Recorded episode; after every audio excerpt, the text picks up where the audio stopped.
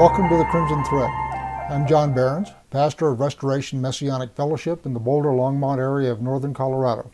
Our website is crimsonthread.com. This study was recorded during our normal Tuesday evening Bible study. Enjoy the study.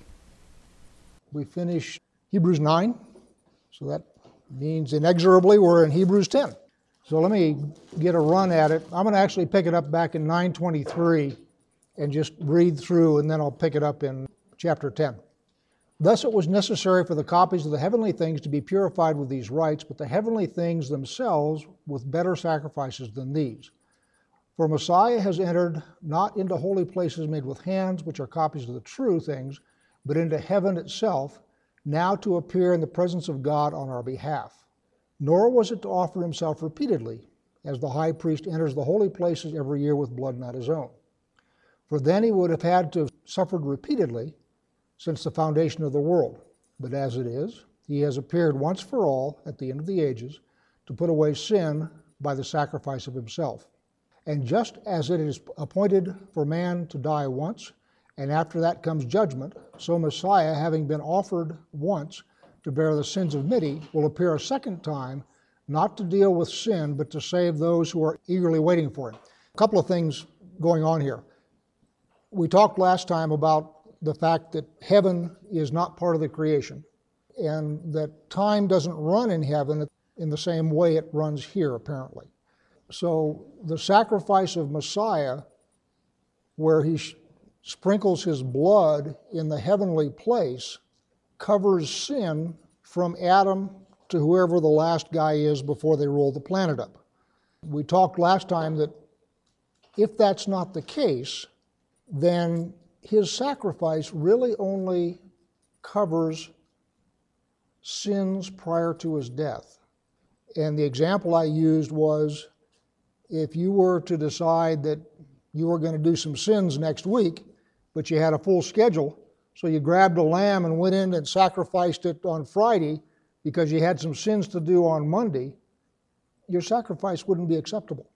So the idea of Messiah's sacrifice covering sins that have not yet occurred only works if he's outside of time.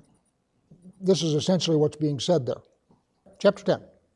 For since the law was but a shadow of the good things to come, instead of the true form of these realities, it can never, by the same sacrifices that are continually offered every year, make perfect those who draw near. Otherwise, they would not have ceased to be offered, since the worshippers, having been cleansed, would no longer have any consciousness of sins. But in these sacrifices, there is a reminder of sins every year, for it is impossible for the blood of bulls and goats to take away sins. I want to unpack that and cast some aspersions on whoever's writing this. First off, it's impossible for the blood of bulls and goats to take away sins. That's true. We've all studied Torah and we all understand that there are no sacrifices in the earthly tabernacle that handles willful sin. They're all for unintentional sin, and most of them are for sins with respect to Israel's relationship to the tabernacle. So the statement that the blood of bulls and goats can never take away sin is correct. I don't have any problem with that whatsoever.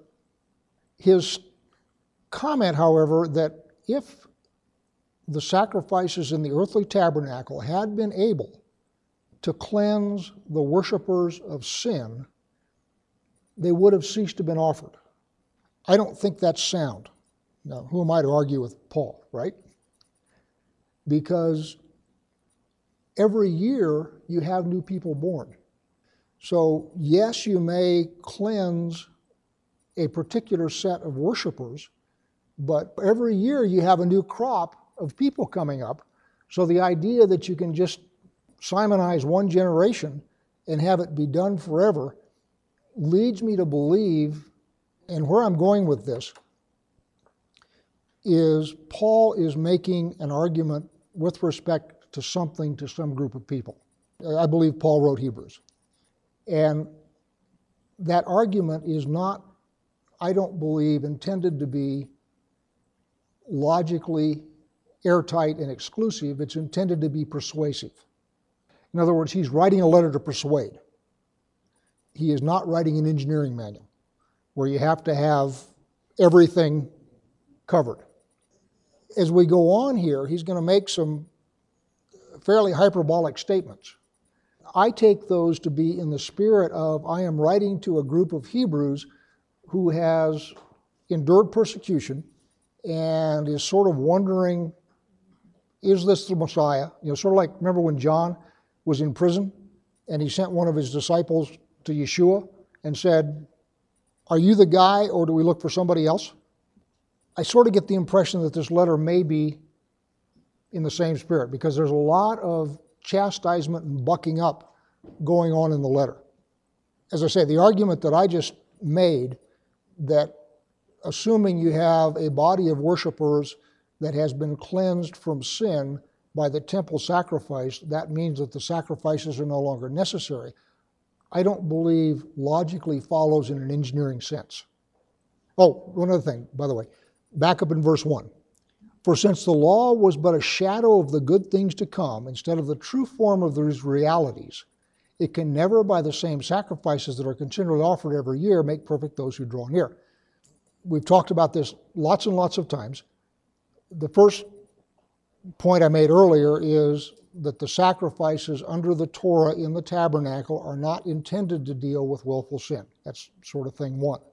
Thing two, which we've talked about also, is the Torah written on tablets of stone is out of place. That's not where it's intended to be written.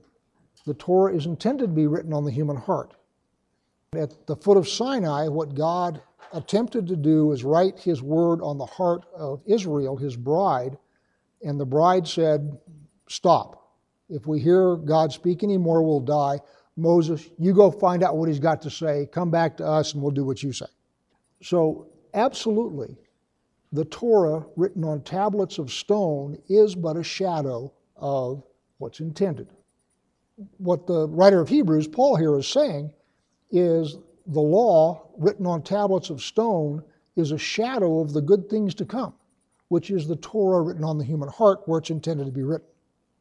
The other thing that I've, we've said many, many times before, and I will reiterate so that it gets on this particular tape because people tend to forget it, is the content of the law written on the human heart is no different than the content of the law written on the stones.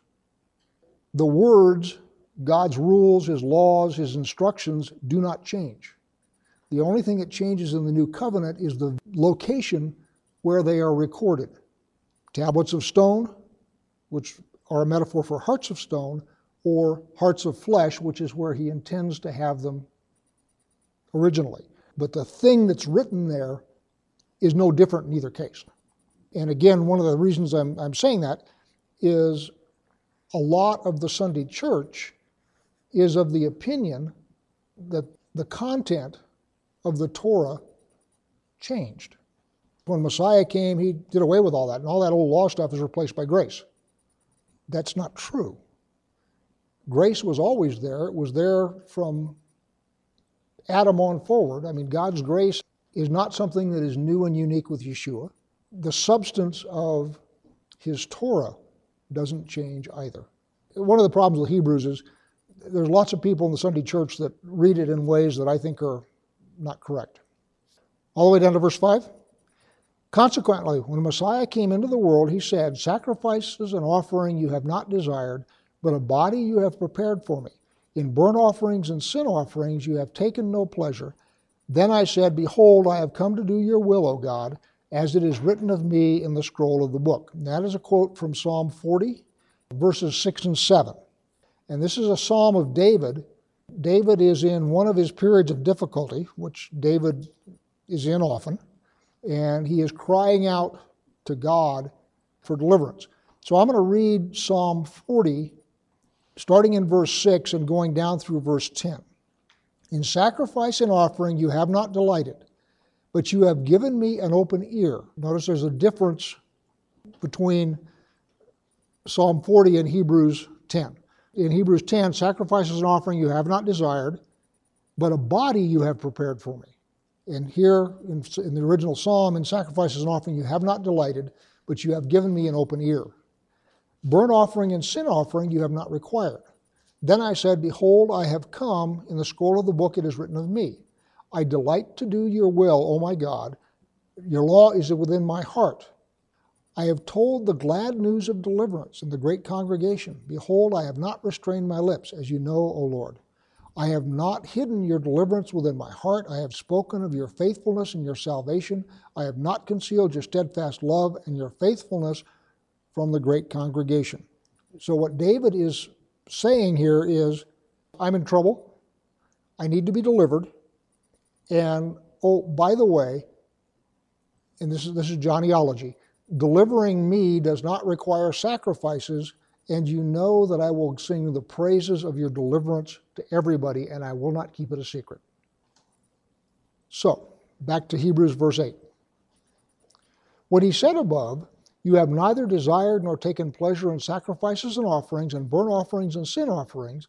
These are offered according to the law. Then he added, Behold, I have come to do your will. He does away with the first in order to establish the second. That, that's going to take some explanation.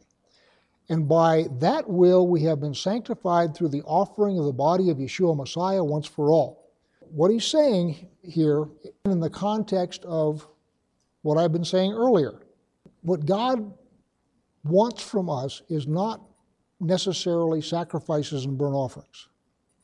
What he wants is a willingness to do what he wants us to do. Yeshua, by coming and agreeing to do the will of the Father has done away with the sacrifices and offerings part. Yeshua coming into the world could have come in to do sacrifices and offerings, just like everybody else did. Instead, what he did is he came in to do the will of God. And by doing that will, which is what God has originally desired, he did away with the necessity for sacrifices and offerings. This has got to be written by Paul. Only Paul writes stuff like that. So, all the way down to verse 11.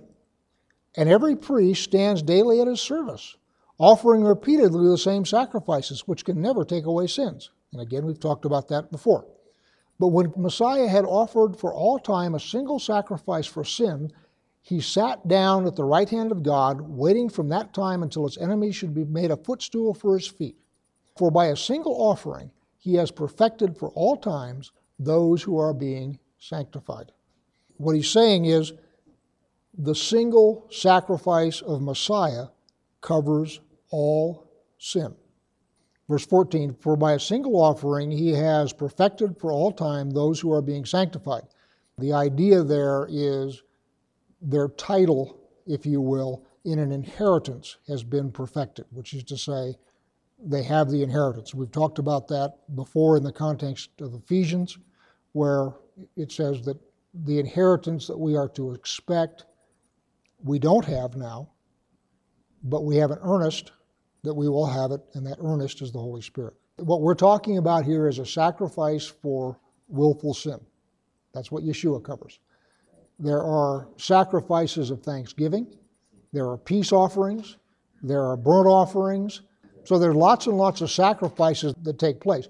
Furthermore, there is the commanded twice daily sacrifice. That's written down in the Torah. Twice a day, there'll be a lamb sacrifice. I, I expect that all of those will resume. And many in the Sunday church will regard that as blasphemous. I don't at all, because I see the axis as being different. You have the axis of intentional sin, a vertical thing, and then unintentional sin is horizontal. And the fact that this one is complete doesn't have anything to do with this one because they're not for the same purpose and they're not in the same venue and they're not by the same priesthood. I don't see any either substantive or procedural conflict between the tabernacle sacrifices and Yeshua's sacrifice. That's why we have three different orders of priesthood, three different venues, and they handle three different matters. The example I always use is our court systems are intended to function that way.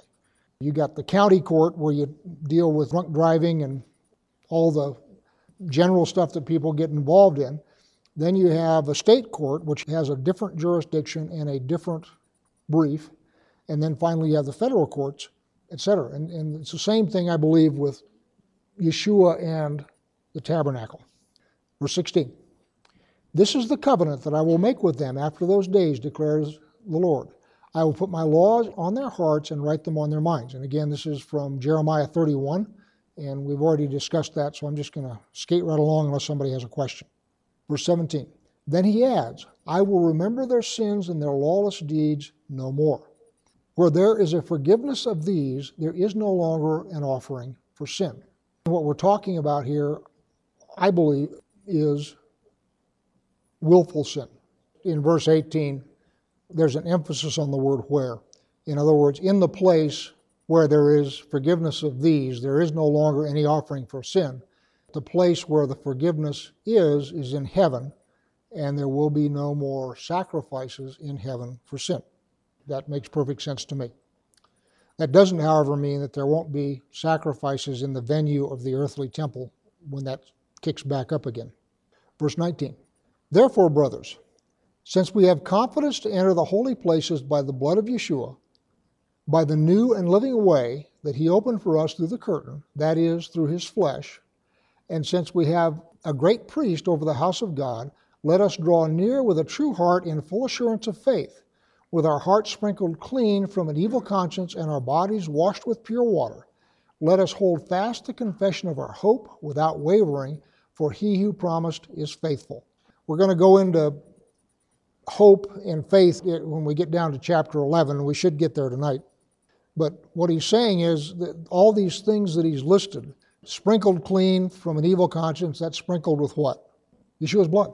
And our bodies washed with pure water. In other words, you have a sprinkling with blood and then you have a washing with water. Then let us hold fast to the confession of our hope without wavering, for he who promised is faithful. The fact that he who did the promise is faithful is the thing that lets us hold fast to our confession.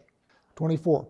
And let us consider how to stir up one another to love and good works, not neglecting to meet together, as is the habit of some, but encouraging one another, and all the more as you see the day drawing near. Take just a moment here. This idea of gathering together.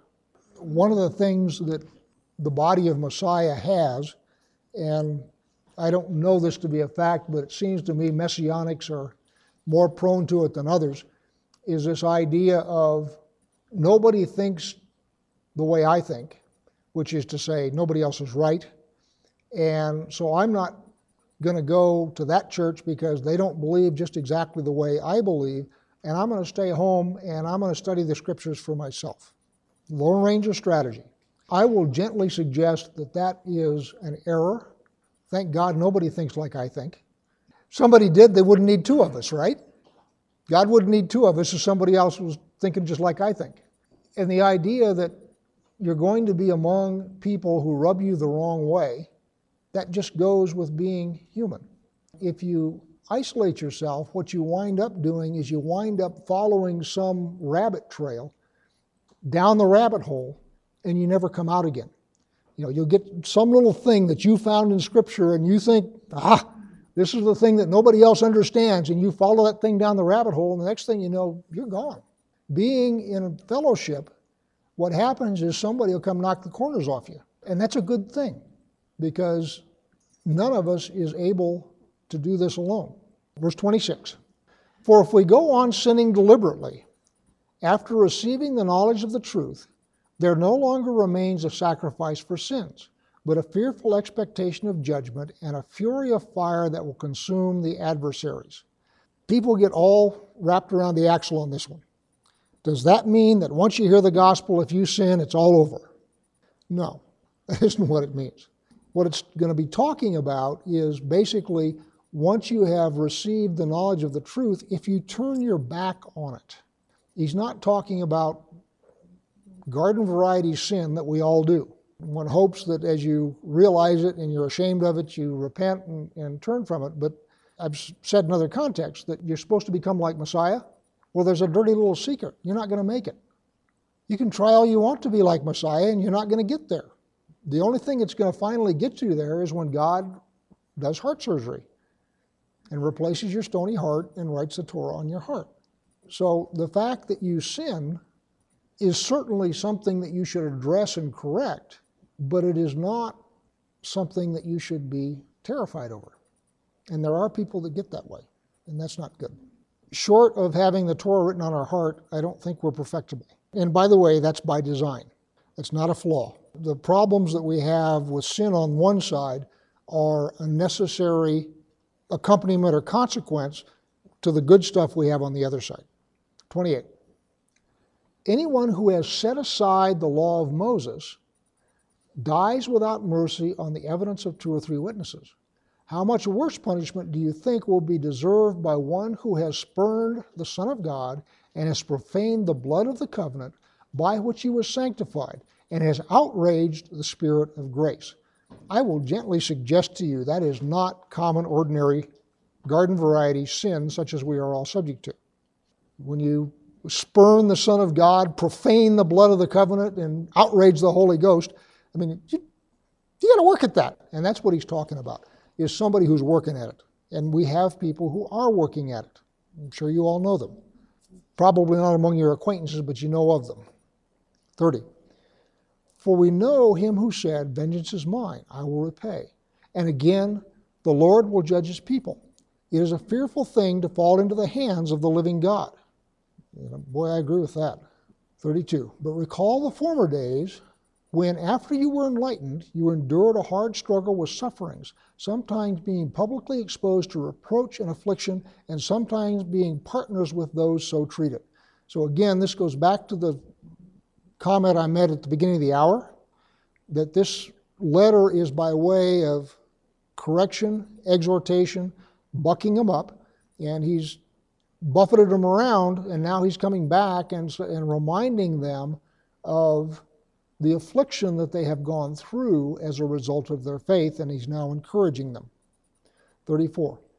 For you had compassion on those in prison, and you joyfully accepted the plundering of your property, since you knew that you yourselves had, had a better possession and an abiding one.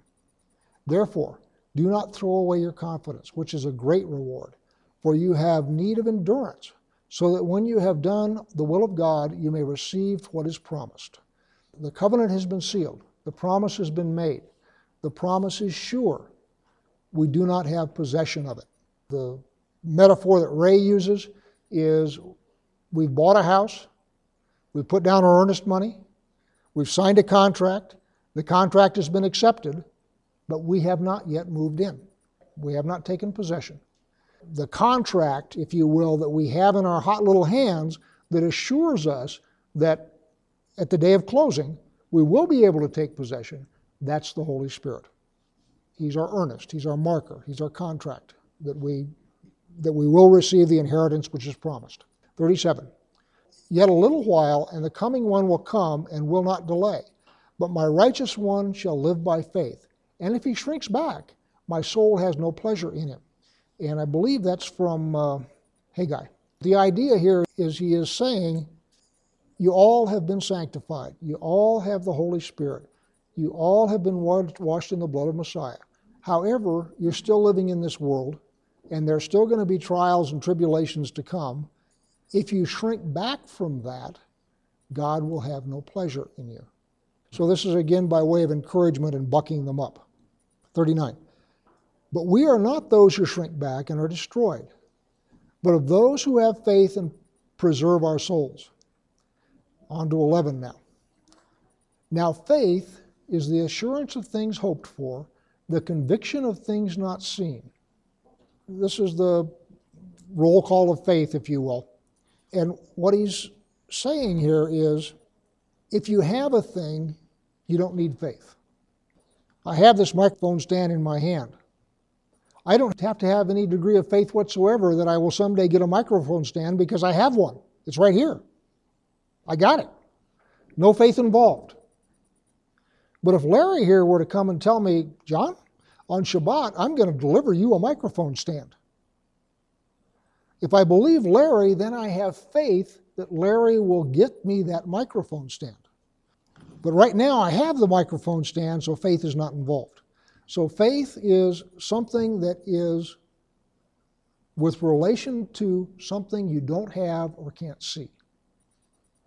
Because if you have it or you can see it or it's tangible, then it's no longer faith. Again, there's nothing wrong with having something, it's just a different mechanism, it's not faith. The other thing that we've said many times, and I'll say again, is faith is the thing that brings the expected result to pass. And I've said this in the context of fear and faith are twins. They are flip sides of the same coin. The mechanism that your soul and spirit use when they're operating in either fear or faith are the same mechanism. If you are operating in fear, you will attract the things that you fear. How many times have you heard somebody say, Oh, the thing I really dreaded came to pass? Very common phenomenon because fear is the negative side of faith. So if there's something that you're constantly fearful about, what you're doing is you're attracting it to you. Similarly, faith is the positive side of that. So if you have steadfast faith that something is going to happen, you know, based on the promises of God, what you're then doing is you are attracting those things to you. I'm going to read this once again in English Standard, and then I'm going to switch translations. Now, faith is the assurance of things hoped for, the conviction of things not seen. The way that translation goes, it's all mental. If you switch over to King Jimmy, now faith is the substance of things hoped for, the evidence of things not seen. So the idea here that I've been talking about is either fear or faith, either one, will cause things to come out of the spiritual and into the physical. If it's something you're afraid of, then the thing that you fear will come out of the spiritual and into the physical and it'll happen. If it's faith that you're talking about, then the thing that you have faith for will come out of the spiritual and into the physical. To sort of go off script here for a second, Paul also says faith comes by hearing. So, one of the ways that you can work on your faith is you can speak the Word of God into your situation. And I don't mean think the Word of God, I mean speak it out loud because when you speak something, it goes out of your mouth and whips around your head two or three times and goes back into your ears. Your voice carries authority with you. So, one of the ways that you can keep your faith operating the way it's supposed to is in your prayers and driving down the road. Talk to yourself about the things that you are trusting God for. And as you speak those things, it will reinforce your faith. And the faith will attract the things that you are hoping for.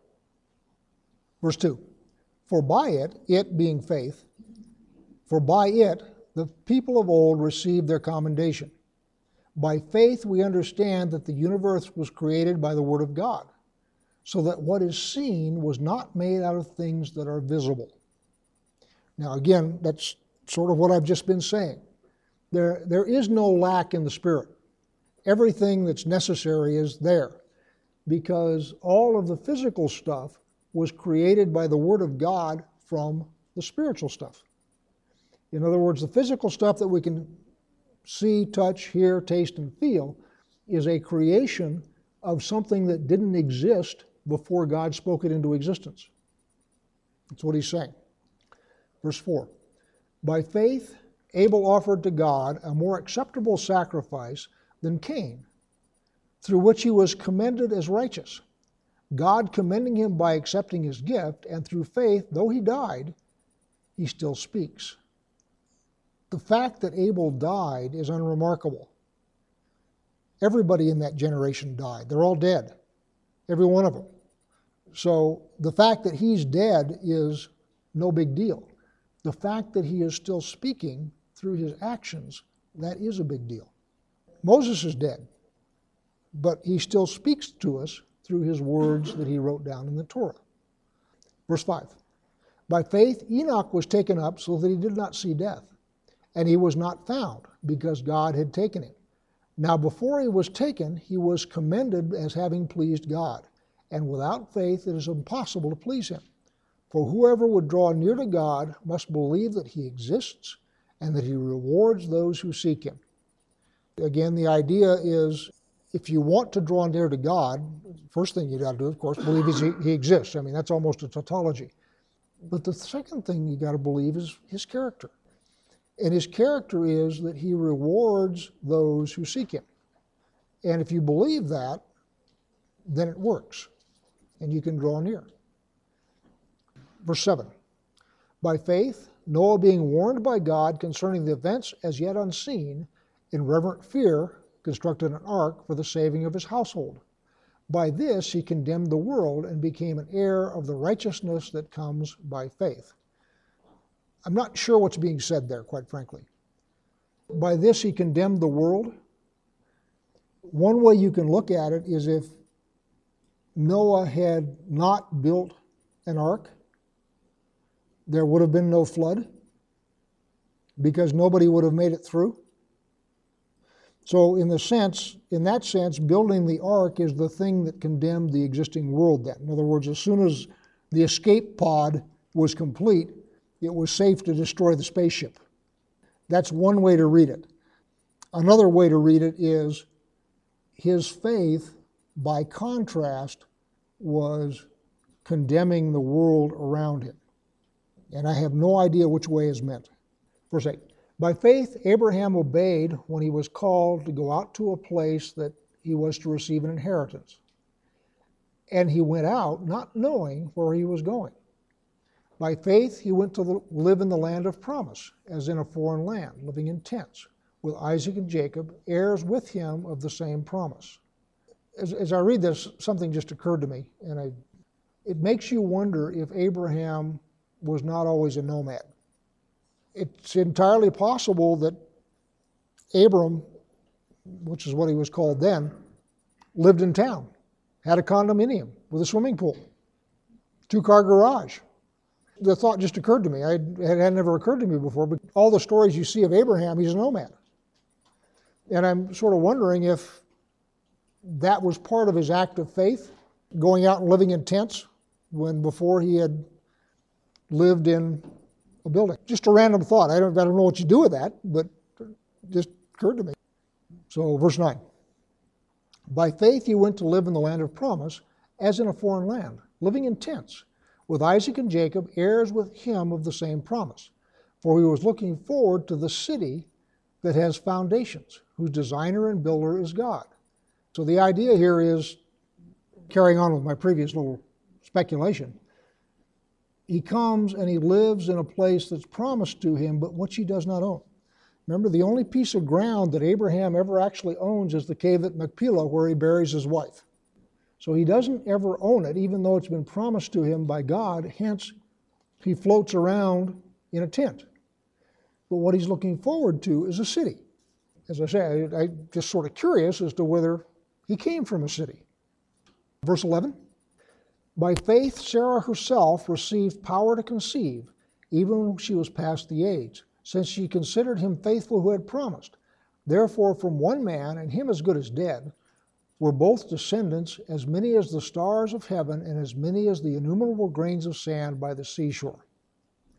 These all died in faith, not having received the thing promised, but having seen them and greeted them from afar, and having acknowledged that there were strangers and exiles on the earth. For people who speak thus make it clear that they are seeking a homeland. So, again, what he's talking about is that the nomadic patriarchs Abraham, Isaac, and Jacob, were seeking a homeland. They'd been promised one, they knew that they weren't going to possess it, but they continued on in faith, recognizing that their descendants would. I'm going to stop here because I'm not going to get through chapter 11. Would somebody like to close in prayer?